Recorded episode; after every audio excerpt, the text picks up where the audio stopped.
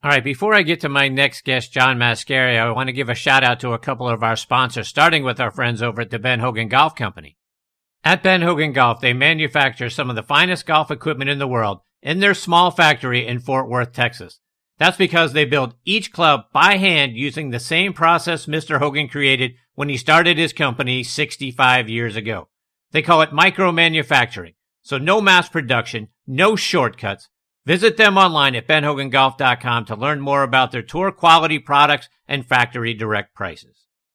Also want to give a shout out to our friends over at Golf Pride. In golf, light grip pressure releases power. Golf Pride engineered a secret the pros know. A larger lower hand encourages lighter pressure. Plus 4 technology is designed with four additional layers, which reduces tension in the lower hand to generate more power. Play Plus 4 and release the secret the pros know. Now available on Tour Velvet, the winningest grip on tour. Grip confidence, grip golf pride. And folks, this segment of the show is sponsored by our friends at the PGA Tour Superstore. This segment of the show is brought to you by the PGA Tour Superstore. See why golfers everywhere are proud to call PGA Tour Superstore their golf pro shop. Visit them online at PGATourSuperstore.com. Now back to Chris and more of the show. All right, now back and making his fourth appearance with me is my long lost cousin John Mascari. Let me remind you about John's background. He attended Rider University in Lawrenceville, New Jersey back in the mid to late 90s and graduated with his bachelor's degree in political science and government. From 2000 to 2012, John worked at some of the best golf courses around New Jersey and New York, including Glen Ridge Country Club, Manhattan Woods Golf Club, the Colts Neck Golf Club, Hamilton Farm Golf Club, Canoe Brook Country Club, and Preakness Hills Country Club. He's now the head golf professional at Alpine Country Club in Alpine, New Jersey. John is also a member of Callaway's master staff. He's been named a top 50 master teacher by U.S. Kids Golf. He's also the co-host of the On the Tee show with Anita Marks on ESPN Radio in New York. And it's always great having him on next on the tee. Hey, what's up, cuz? How are you, my friend? I'm fantastic. How okay? are you? Yeah, I'm, I'm good. Great. You? Boy, that is so, some introduction. Thank you very much. glad to do it. Now, but, I got to tell you, I'm a little concerned because I saw your Instagram post not long ago where you got uh, some what bone spurs in the elbow. What's going on with that? Yeah, so um, my my arm was bothering me. I was hitting some balls in the range and went out. I, I played in our section championship and just really I couldn't even hold on to the club anymore. I went for x rays the next day, and uh, the doc said, You got two bone spurs in your elbow. He gave me a cortisone shot that I think the needle was in my arm for about 15 minutes, it felt like. And uh, it seemed to do the trick for now, so we'll, we'll kind of roll with that. But at some point, I think I'm going to have to go into the night. Wow, that's no good. Uh, I hope it. I hope hey, it's uh, listen, longer, old, more than sooner. I'm getting old. getting old. To, my wife's going to have to trade me in for a new model soon. so I, I got I got to ask you now. I mean, uh, before we get to all the golf stuff, talk, talk to me about the football season in New York City. What a miserable Jets and Giants. How you how oh, you guys holding God. up on the football season? The the good thing is I'm a Giants fan. You know, we've got one win and we're only one. You got the one win. The NFC East lead. I couldn't imagine being a Jet fan. I mean, like keep all sharp objects away from every Jet fan in the tri-state area. no doubt. God forbid. John, I want to get you. One of the themes of the show tonight is around is around sports betting, and I kind of kind of want to get your thoughts on it. I mean, ever since the Supreme Court lifted the ban on federal wagering a couple of years ago, 2018, the amount of money that people are betting on sports is absolutely through the roof. So I was talking to Tom Patrick in the last segment. In August alone, John, Americans set an all-time single uh, month record. We bet 2.1 billion with a B dollars and sportsbooks generated 119 million dollars in revenue. That's uh, almost 100 percent above where we were a year ago. What you, what's your thoughts on all the sports betting? what else are we going to do right about now? I mean, I hate to say it, but we're a captive audience. You know, we're not spending money on vacations. We're not going away. The kids aren't going to camp. We got a little extra scratch, a little extra scrotola, as we say back where I'm from, in our pockets. And hey, I'll throw some on uh, the, the football game or the, the you know watching golf. How great is the uh, the in-game betting that we're seeing on the tour now? I thought it was awesome watching that in Vegas, and what a perfect spot to, to bring it out in Vegas. But I thought BetMGM did a great job, and good on them, and good on the PGA Tour for coming together. And listen, it's just another way to engage the viewer. You know, you brought up football before, Chris, and here's the PGA Tour's got to go up against the NFL on Sunday. So why not have something that might get people to be engaged and tune in and see if Justin Thomas can make birdie on number 12 for uh, 50 to 1 or something like that. I think you're going to see it more in other sports.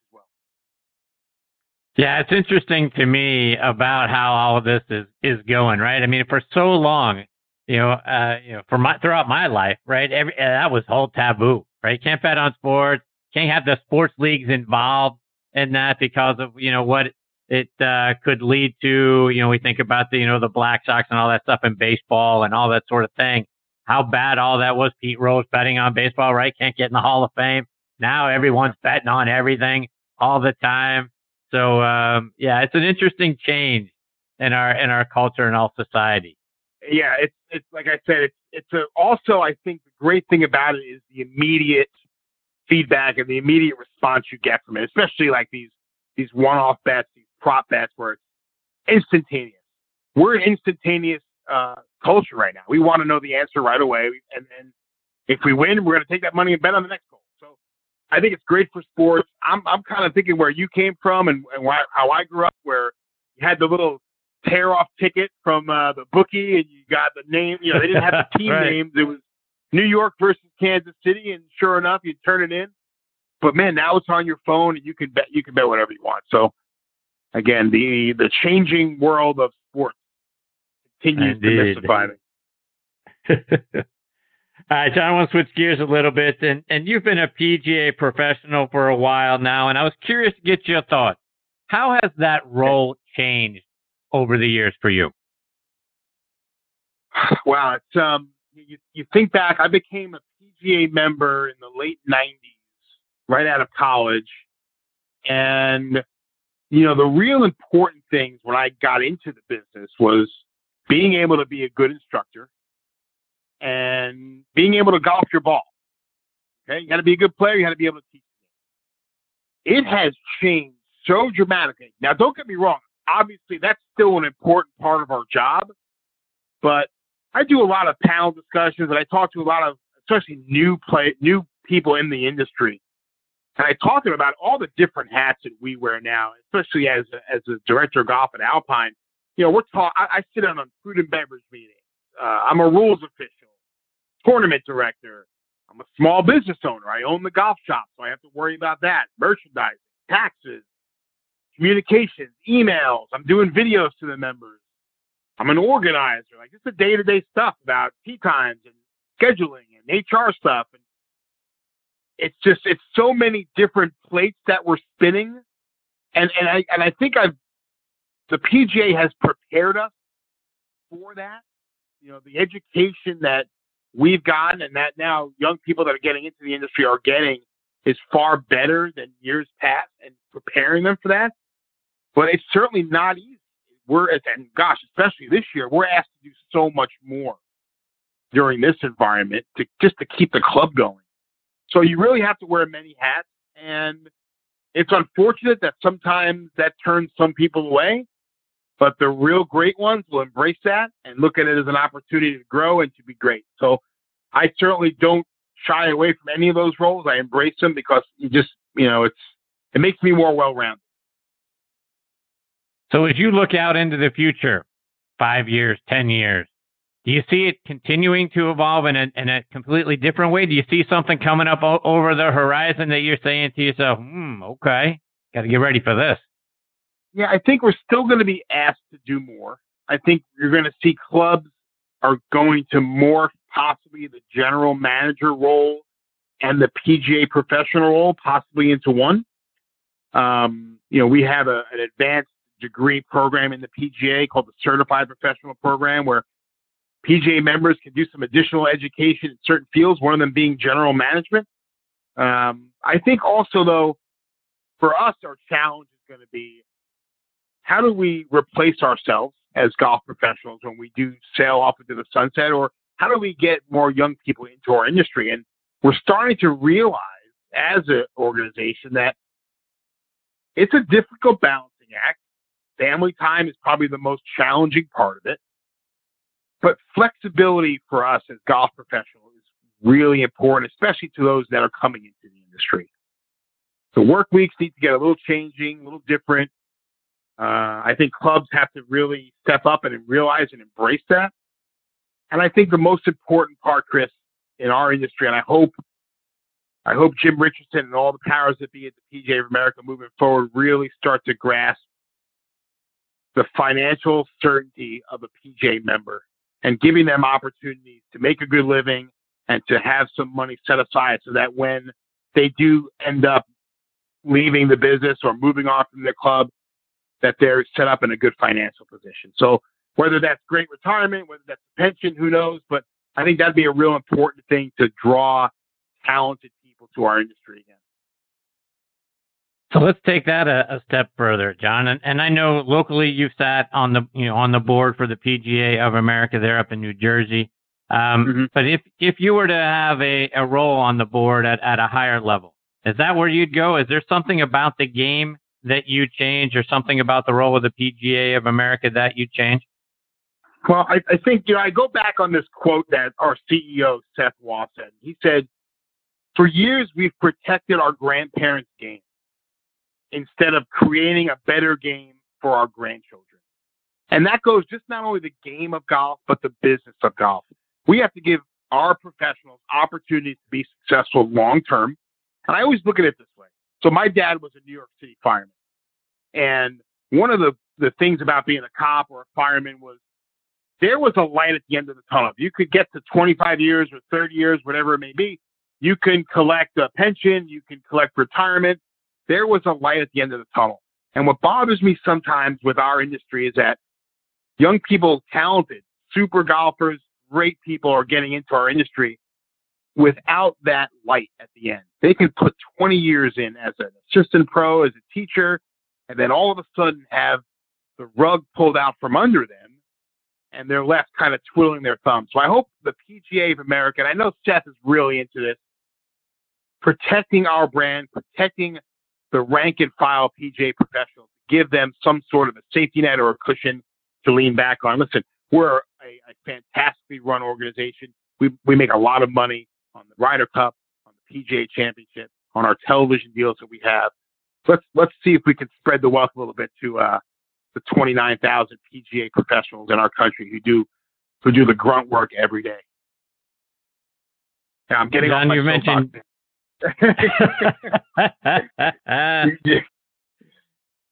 You've mentioned young people a couple of times, and and I know you're you're one of the top 50 master teachers for U.S. kids, helping develop you know junior players. And when I think about you know kids nowadays, I mean I've got you know kids now are all in their 20s, but um, when I think about my my journey through the game of golf, boy, it, it took me about 10 years just to get bad, you know, go from terrible to bad at golf you're really good at motivating kids and, and developing junior players. How do you keep them engaged and enjoying the game and going out and picking up their golf clubs versus sitting in their rooms and picking up a joystick? so I've got two kids and they are seven and 11. So I'm in a different world than you are. But for me and my children and, and the kids that I teach, you know, you use the great word, Chris, that's engagement. And that really is the key to it. And, and to get these kids engaged in golf, you have to make it fun. You can't take yourself or the game too seriously at this developmental age. Celebrate their accomplishments. I mean, the PGA Junior League is awesome. Manage the expectations of the player and the parents as well. But involve, make it a community thing, involve their friends, you know, relax the rules, give families an opportunity to play golf together, build memories that are built on the golf course. And, and I think if if you can make it entertaining, kids are going to be more apt to come back and do it because they it was fun. I mean, it, it was just fun. It wasn't carry my bag because I had to carry my bag. let's just go have a good time. Grab a few clubs. We'll play two or three holes, and and we'll have a good time. We'll have ice cream after. And if there's one thing that's come out of this pandemic, the ability for families to spend time on the golf course is going to be worth its weight in gold moving forward. Kids that maybe never have never played golf, or parents that played golf but are now coming back to the game because their kids have interest. And those are going to be really the building blocks of growing our game on the junior level. John, I, I, just a couple more before I let you go, and uh, I want to switch gears over to to your job uh, or your role in the media. I mean, you're a co-host of a show on ESPN Radio up there in New York called On the Tee with uh, Anita Marks, um, and you're so good at it because you know you talk about fun, right? And you're making the game fun for kids, but you make the show fun. You're you're just a lot of fun to be around, and, and the things that you bring to uh, to that show are outstanding. Um, I'm curious. I, I just got I, I I see you as doing way more in broadcast media than just that one show. Is that something you aspire to do? Yeah, Chris. You know, if I were to, you know, I try to jot down goals and, and, dreams of mine every year, and and that's certainly one of them is to get more involved in that. It's something I'm I feel just kind of comfortable in my own skin about. If that makes sense, I'm sure. Obviously, for you, you're uh, exceptionally good at it as well, and I learned a lot just by listening to your show. But I think if you if you're truly talking about something that you love and that you're excited about, and I'd go up and talk to a guy on the corner about golf because that's how I feel about the game and how I want them to. I want them to feel the same way I do, and I want my listeners to kind of smile and, and kind of get engaged that way from the way I approach the game. And it's just an opportunity for me. You know, we talk about growing the game. We each do it in different ways, and this is the way I do it. I'm going to grow the game over the air and, and get people to listen and think about golf and turn on the TV on, on uh, Sunday. You know, when you're not watching the Steelers or something or the Giants, and watch a little golf. One more before I let you go, John. And and, and last time you joined me, we talked about your what what what I was hoping was a series for live from John's backyard. Well, I was hoping yeah. that was going to be an ongoing thing. That was fantastic. I mean, it's it's sort of like you know, the whole Christopher Walken. You know, guess what? I got a fever, and the only prescription is more cowbell. And for me, I'm gonna, I'm gonna. You know, I got a fever for more John Mascari video. I mean, and the only solution is that. Come on, my friend. When can I get are, another uh, one? They are, they are in production. We are, we have some scripts already written. I'm preparing those already. Uh, kind of got sidetracked with COVID and, and and furloughing my staff, unfortunately. So things got a little tight on our end, but I love doing it. My kids love being involved, and I got some fun ideas. So be on the lookout for that, Chris. You will awesome. not be disappointed. That's good news. That's good news. Yeah, before I let you go, remind our listeners how can they stay up to date with all the great things you're doing and follow you, whether it's online or it's on social media? Yeah, please follow me online on Twitter, John Mascari with an I at the end. PGA.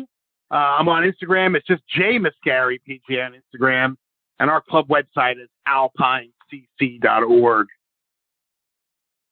Well, John, it's always a, a lot of fun having you as part of the show. I can't thank you enough for taking time out of your busy schedule to come back and be a part of it. I hope the elbow stays good, my friend, and uh, I look forward to the opportunity, hopefully, real soon to catch up with you.